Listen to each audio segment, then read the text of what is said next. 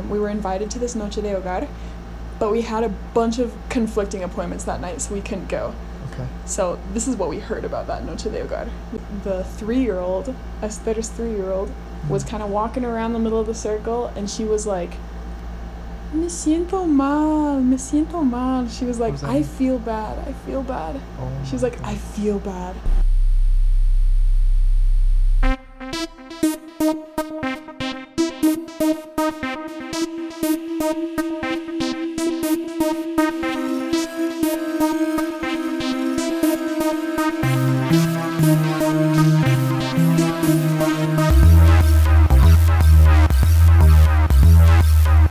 Seven years old, I encountered someone whose name I can't for the life of me remember, but whom I've never forgotten. My family had moved into a new place, and along with it, a new church congregation. Every Sunday, after the general meeting that included everyone was over, ward members would split up into Sunday school classes based on age. I was guided to my ages 7 to 8 class and met my classmates for the first time. A few boys, a few girls, only a couple of which whose faces I can still recall today. Among these was a boy, my age presumably, who wasn't like the other kids. For one, he was accompanied by an adult, his mom, I supposed. For another, he didn't seem to be able to introduce himself like everyone else could. The whole class, he didn't speak a word, but would sometimes bumble or let out a low scream. He'd occasionally shake his arms and bounce in his seat until the adult would whisper in his ear and calm him down. The teacher just kept teaching as if nothing was amiss and everything was fine, but I was fixated on this boy's strange behavior, and admittedly, a little frightened. I didn't know what was going on here. I'd never really seen someone act like that before. Sometime after church had concluded, I asked my mom what was wrong with that kid in my class. She was friends with his parents, so she knew. She said, He has something called autism. I asked, Why does he have that? It took a while before I became more comfortable in class.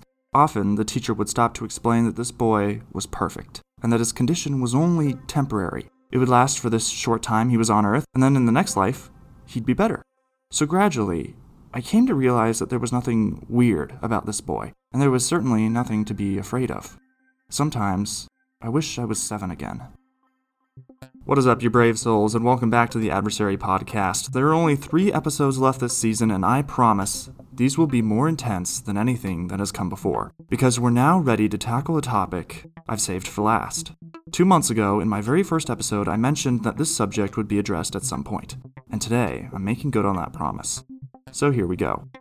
In San Diego, there's this attraction called the Mormon Battalion Historic Site. It's basically this tiny museum that commemorates the journey of members of the church who were in the military during the Mexican American War and marched from Iowa to California. The trek lasted from July of 1846 to January of 1847. Anyway, the site is used today for educational and ministerial purposes. So missionaries, usually sisters, are stationed there, dressed up in pioneer clothing and acting as tour guides. The sisters can also be accompanied by a senior couple, which is just a husband and wife, most of the time in their 60s or 70s, that are missionaries as well.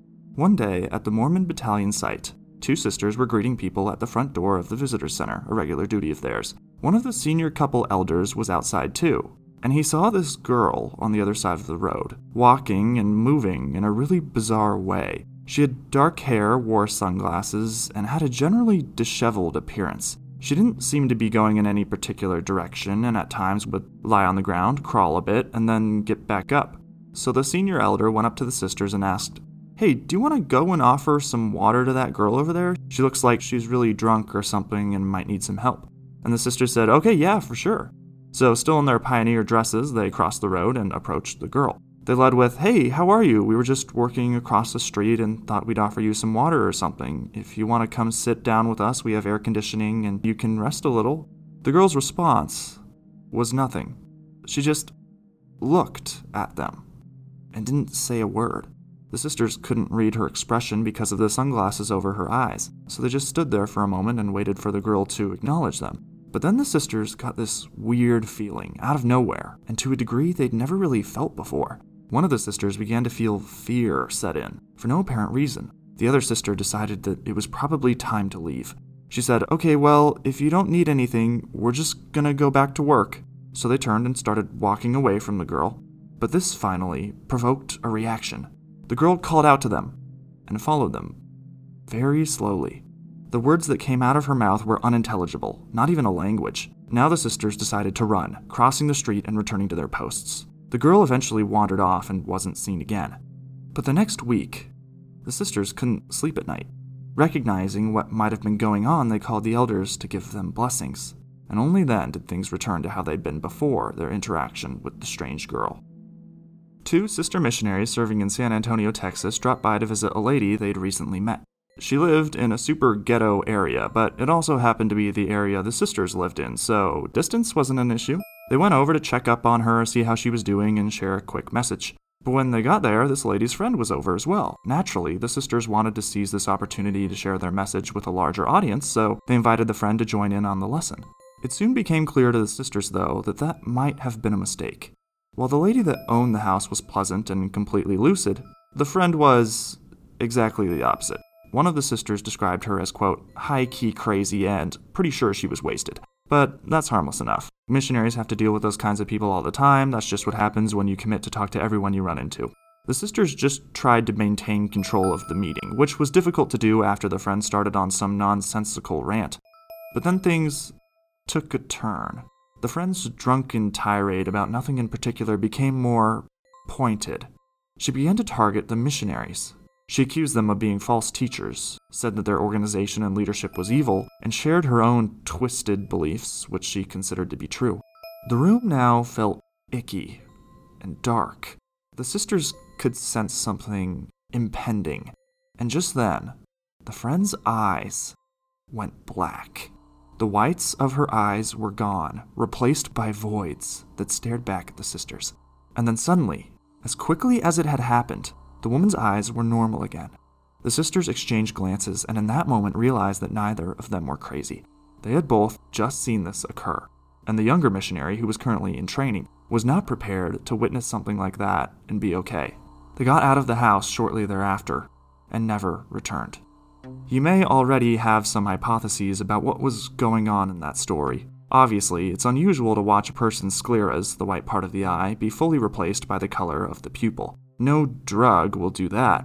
When a person in our society exhibits odd behavior, the typical reaction is to wonder if they have a problem, whether they're on a substance or possibly have a mental illness. Ruling out the former, oftentimes we can tell whether or not the latter is the case by observing the way someone speaks or moves, or at the very least, we can make a pretty good guess that the issue is mental health related.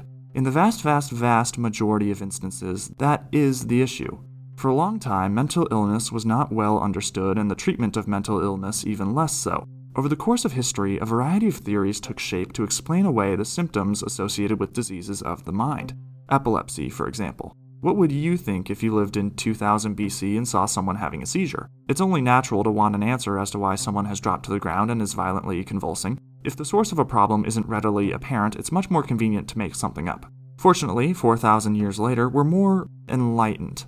We're more aware of the stuff that exists in our world and how it all works, which means that when something today occurs that doesn't fit the mold of any learned precedent, we would tend to freak. My initial interaction with the girl that told me this next story was just great. I texted her my usual thing, got any spooky mission stories, and she responded with, You ever heard of the Goosebumps books? Those are all from my mission. I was intrigued, to say the least, so I invited her over and had her tell me what she knew. The account you're about to hear is true. The Ecuador Quito mission is one of five in the country. The mission boundaries encompass a mountainous, high elevation terrain that's home to many indigenous people. A sister missionary in this mission had been serving in an area for close to six months. She had formed good relationships with most of the members of the local congregation and could tell how they were doing pretty easily by just looking at them or interacting with them briefly. One evening, and this was a Monday, this sister and her companion were invited by a member of their ward to attend a Noche de Hogar, or in English, a family home evening, that night.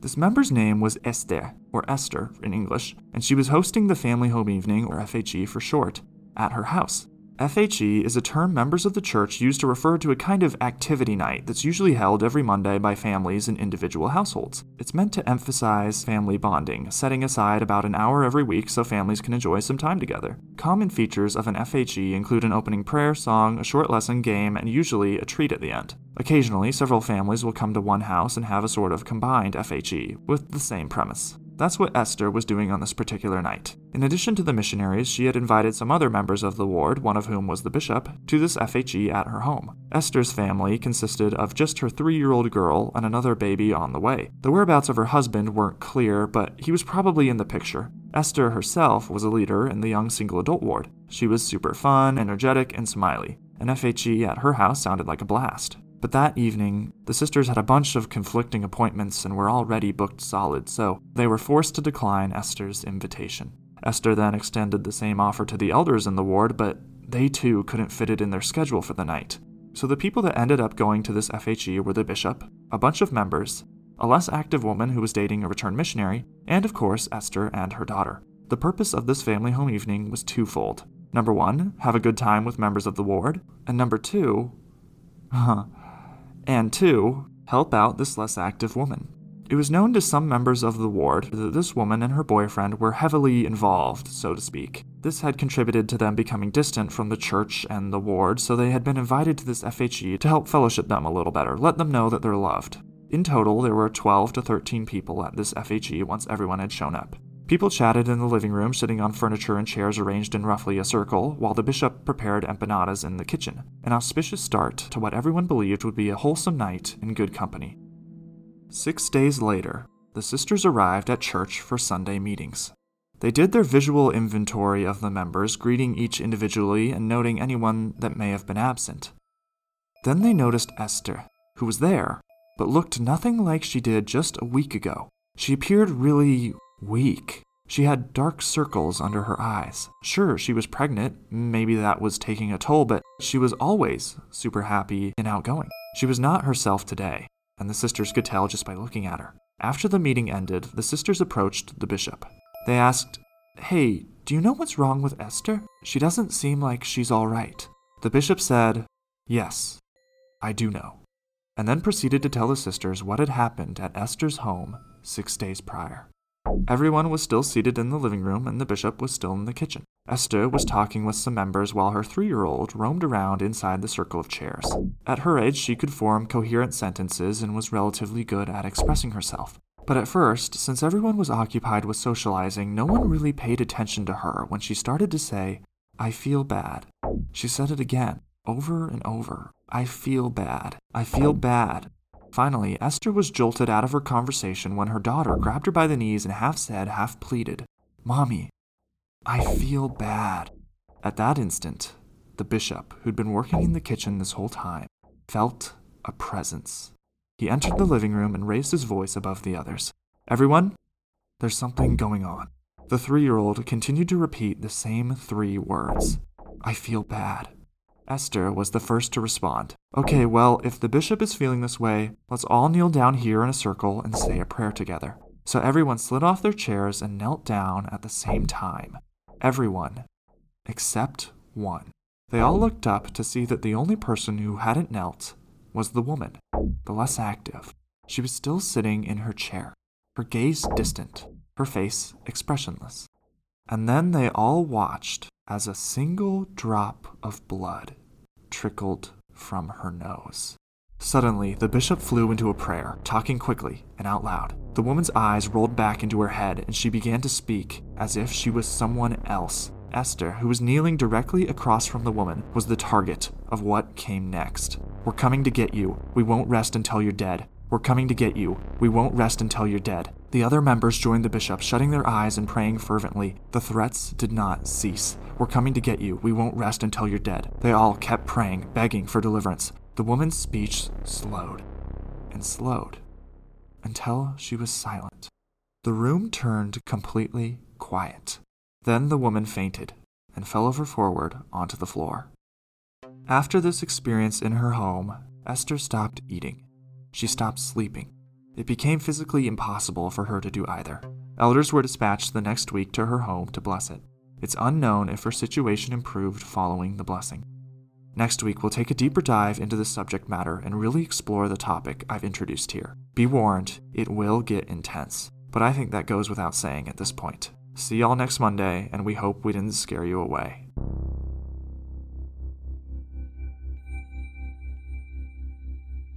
The Adversary podcast is hosted by me, Ethan Lars. Thank you again to all those who provided the stories for this episode.